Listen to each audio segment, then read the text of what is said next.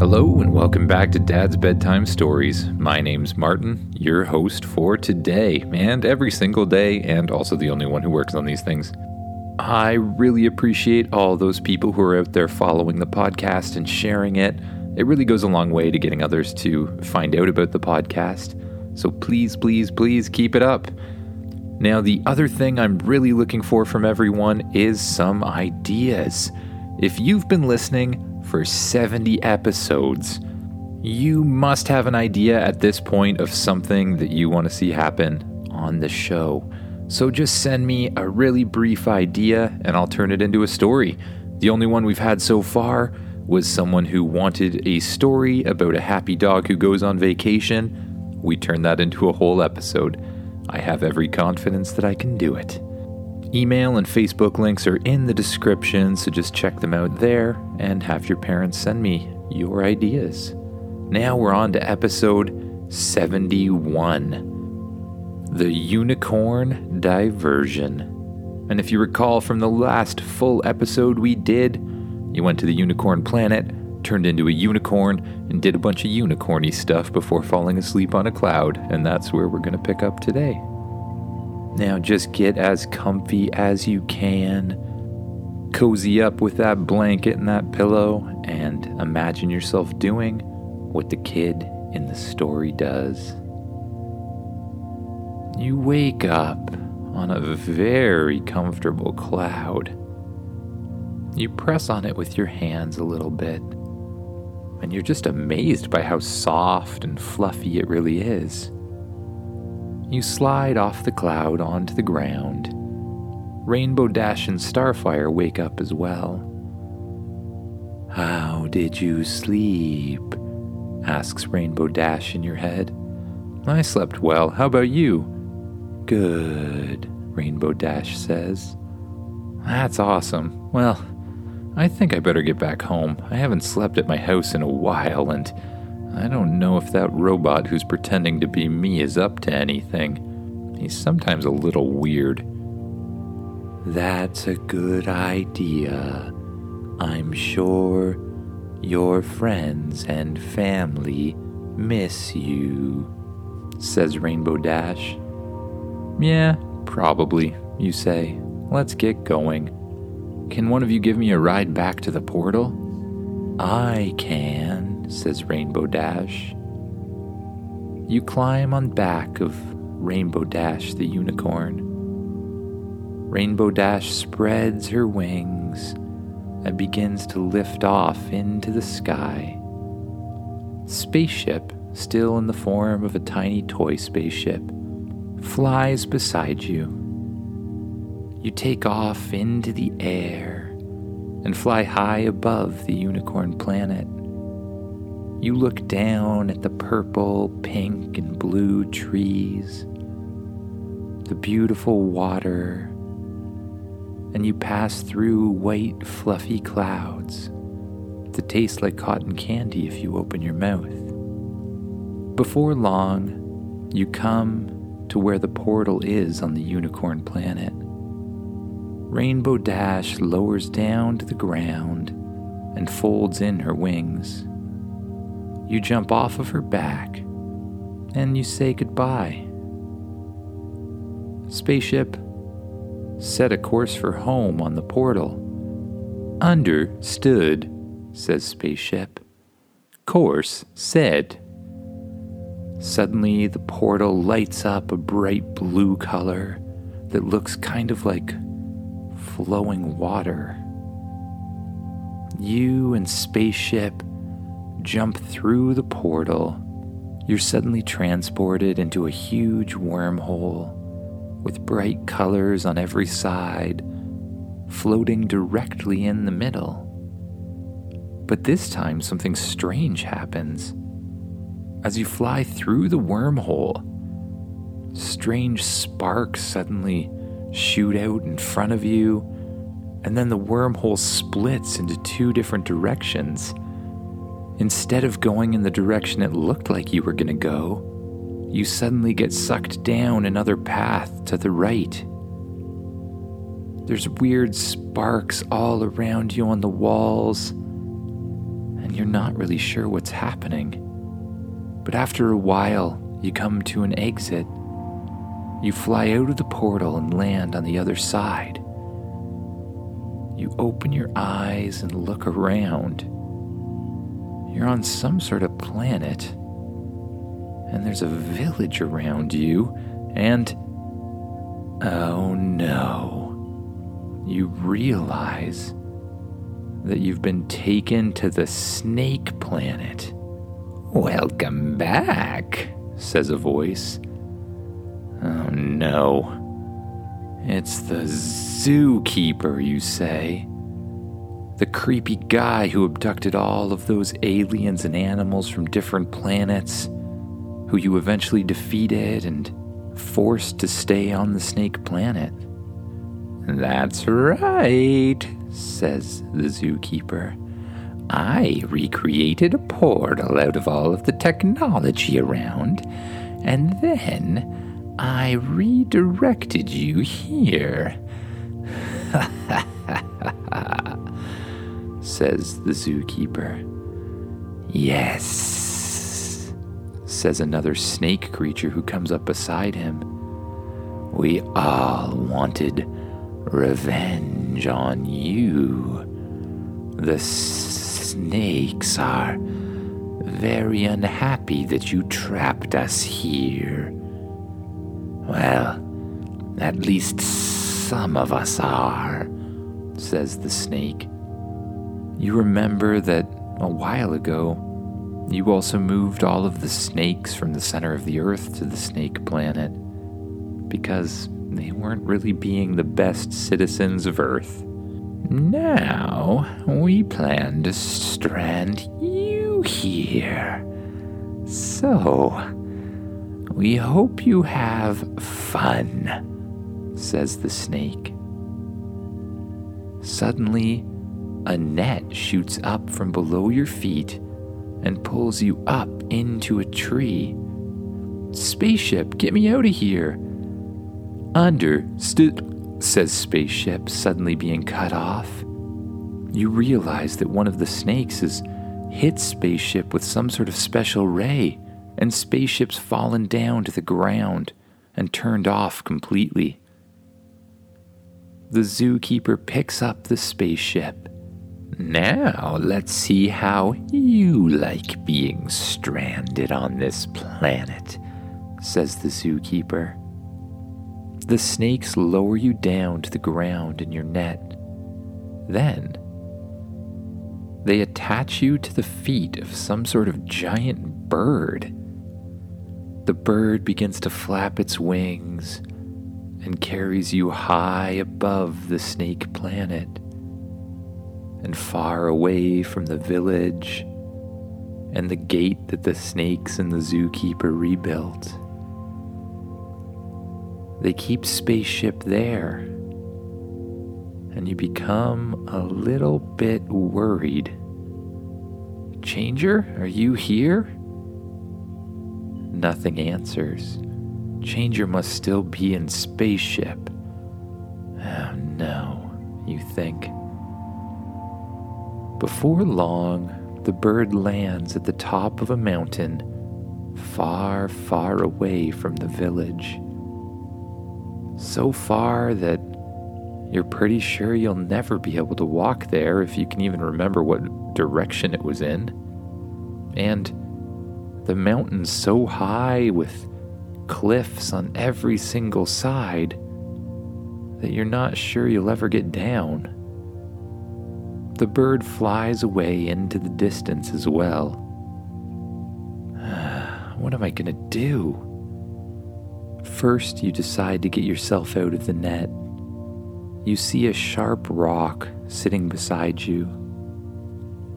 You pick up the rock and you start scraping away at the ropes of the net. Bit by bit, you break them apart and you create a hole in the net. You climb out of it and you stand up and look around cliffs on every single side. No spaceship, no changer. Ah, no. You decide that the best thing to do is to calm down a little and really think. So instead of freaking out, you take a minute. You sit down at the top of the mountain. You start taking deep breaths and relaxing your shoulders. You notice anywhere else you're holding tension, and with each breath, you just let it go and melt away from your body. You focus on your breath as it goes in and out, just letting go of all thoughts and anchoring on that simple thing. And then you just let the inkling of the thought trickle into your mind. A thought about how you might get out of there. Then you just let it sit there. And as it sits there, ideas begin to come to you. You begin to remember things that you probably wouldn't have remembered if you were panicking. It's sometimes important to clear your mind and get yourself into a place like this to really figure out the right way out of a situation. You remember that in your pocket you have your staff. And with your staff, you can do magic. So, first thing, you reach into your pocket and pull out a very tiny wand. Already in a focused state, you begin to believe that the wand is bigger and it begins to grow until it's the size of a full size staff. You stand up from the ground, tilt your head to the right and then the left then you stomp the staff into the ground, holding on to it with both hands. The best way off a cliff is probably to fly. You haven't done it too often, but you did do it once before. You try to close your eyes and get to a place where you remember what it felt like to fly the feeling of weightlessness, just allowing you to lift off the ground. And the fact that you've done it before makes it a little bit easier. You find that place and you allow the power to transfer through you to the staff. And you begin to float up off the ground very slowly. You shoot yourself up in the air and back towards the village. You fly high above the clouds, feeling the wind against your face. It's thrilling to fly like this. You feel very free. Before too long, you see the village in the distance and you head down towards it. You try your best to keep your focus as you fly back down towards the ground. And you come up with a plan of how you're going to stop these creatures. So as you fly, you begin imagining yourself going faster and faster and faster. Then you let go of a huge burst of energy and just as you land on the ground, you stop time around you by switching to a new speed of existence where everything is much, much slower than you are. You look around the village, then you see a whole bunch of snakes. Some of them look like they're stopped in mid argument. You wonder if they're arguing about whether or not they should leave the planet. Some of them are packing up their stuff, and others are heading towards the gate. but about half of them seem to be staying behind on the planet.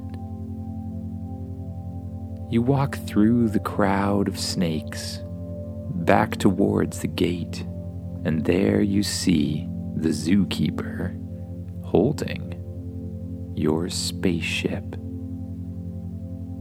You walk over and you take a hold of spaceship and pull it out of the zookeeper's hands. Then you decide the best thing to do is to destroy the gate. When you're moving at this speed, it's very easy to break things. You walk over to the gate, pick up your staff, and swing it at the metal round circle. It easily breaks. You hit it on all sides, breaking it into tiny pieces. Then you see some rope in the distance. You grab the rope and you move around to each of the snakes that looks like they're packing up or leaving the planet. And one by one, you wrap them up in the rope and tie them up. When they're all completely tied up, you go to the front of the line you slam your staff into the ground once more. Close your eyes. Regain your focus. And allow yourself to slow down to the speed of everyone else once again. Everyone stops and looks at you. And then, because they're tied up, they all fall over. What are you doing? says one of the snakes. How did you do this? You were supposed to be stranded, says the snake. Yes. How did this happen? says another. Well, I see you've gotten better at magic, says the zookeeper. If you think this'll stop us, it won't. If you leave any shred of technology on this planet, I'll turn it into something to get my revenge, says the zookeeper. Well, you say? I guess I just can't leave any technology on the planet then. You look down at Spaceship, and you press the button on its side once again. It powers up and flies up beside you. Spaceship, get some robots to find every piece of technology on this planet. Every circuit, every wire, everything. That is not advisable, says the spaceship. Much of the planet depends on technology to produce food and other things needed to live. well, I wonder what else we can do. Every time we leave robots or something here, they just turn them into something else to get us back with. I suggest moving the zookeeper and the snakes who are against you to another part of the planet, removing all technology but leaving a large store of food. I guess we could do that, you say. Well, let's get on it. Understood. Spaceship flies up in the air and starts to glow. It grows into a full size spaceship, and its back hatch opens up. Out of it flies a whole bunch of little robots. Each one picks up one of the snakes and the zookeeper, and they fly off to the other side of the planet. Another set of robots bring a huge store of food and fly after them. I tried to leave them with all the things they'd need, but they just keep taking advantage of it. Thank you for not taking all of us, says another one of the snakes who's left behind. We love this planet, and we want to make it our own. Says the snake. Well, that's good. But if you can do me one favor, you'll make sure all of the other snakes have food and whatever they need, but never let them touch a piece of technology again. Understood, says the snake. We better get out of here, you say to Spaceship. Soon all of the robots return and fly back into the ship. You once again focus your powers and allow yourself to fly up into the air and land in the back of the ship as well. The hatch closes behind you, and spaceship immediately takes off into space, and then shoots off into super hyperdrive when it's ready. You put your staff up against the wall and head to your bedroom. You climb into the bed once again. You pull the covers over top of yourself. You close your eyes. And you notice anywhere you're holding tension, starting with your legs and your arms your stomach and your chest, and last, your face and your head. Just letting yourself sink down into the mattress and drift off to sleep. Good night, everyone.